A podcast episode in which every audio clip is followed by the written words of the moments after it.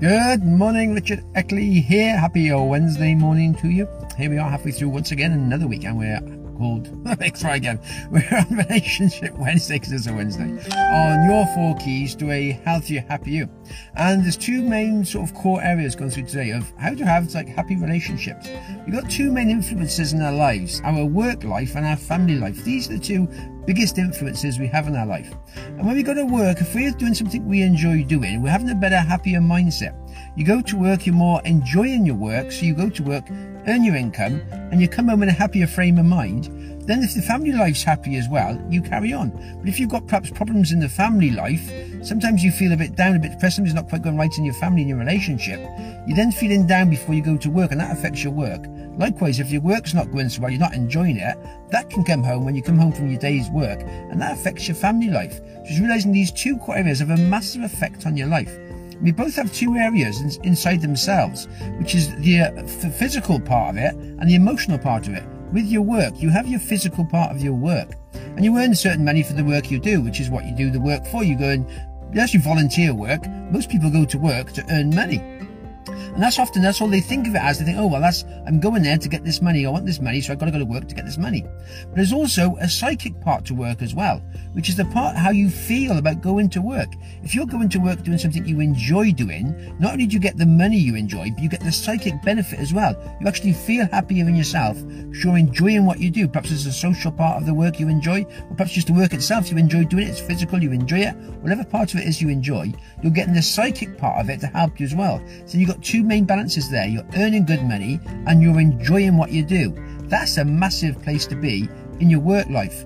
In your family life, it's the same as well when you come home again.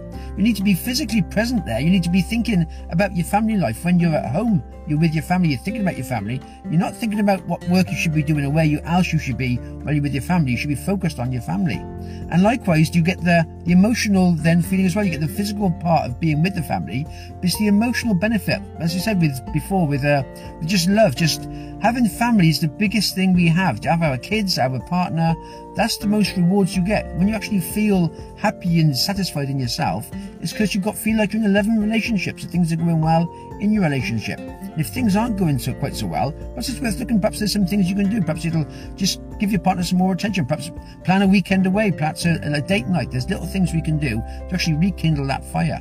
So once you get the physical feeling of being happy to be there and the emotional one of feeling happy, you've got a good combination. You've got a, a complete balanced life. So you've got your work-life balance, which is again, doing what you want to do, earning the money you want to earn and getting them together.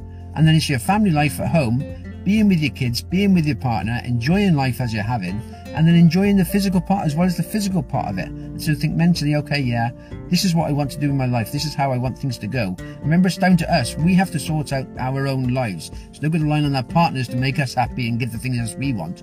We need to sort ourselves out. Perhaps we can have our partners be happy, but we just shouldn't expect them to make us happy. If we want to make the other partner happy, that's fine. We can give things to them, not expect everything back in return straight away. Just uh, one thing at a time. Once you focus on other things outside of yourself, it does help you mentally, physically. So many times, so many people sort of like focus on themselves, which sometimes can help, but other times they just think about the things they haven't got.